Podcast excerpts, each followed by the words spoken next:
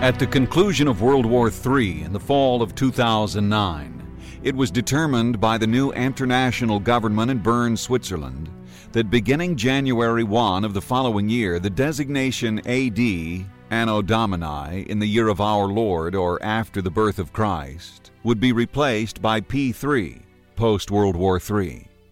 Thus, January 1 AD 2010 would become January 1 1 P3. Prologue 11:05 p.m. Eastern Standard Time, Monday, December 22, 36 P3.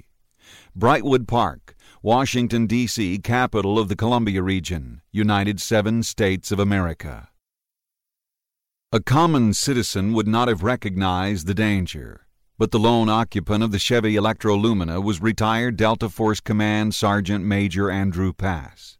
He touched the tip of his right thumb to the tip of his pinky, activating cells implanted in his molars. He could have dialed with his other fingertips, but he opted for voice recognition and quickly recited the numbers that would connect him on a secure, private circuit to his brother in the underground compound. This is Jack, Andy. Came the answer that resonated off his cheekbones and directly to his eardrum. GPS shows you heading north on 16th toward Silver Spring. Roger that. My ETA was 1115. Was? Yeah, I. Say no more, I see him.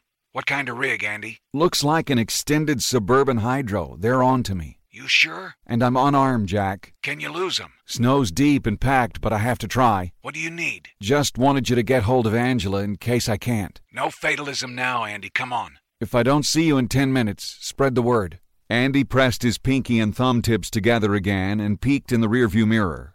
Smooth. The hydrogen powered Suburban was hanging back almost three blocks. By now they had to know that he knew.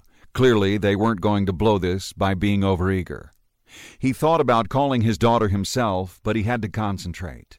Jack would know how to break it to her.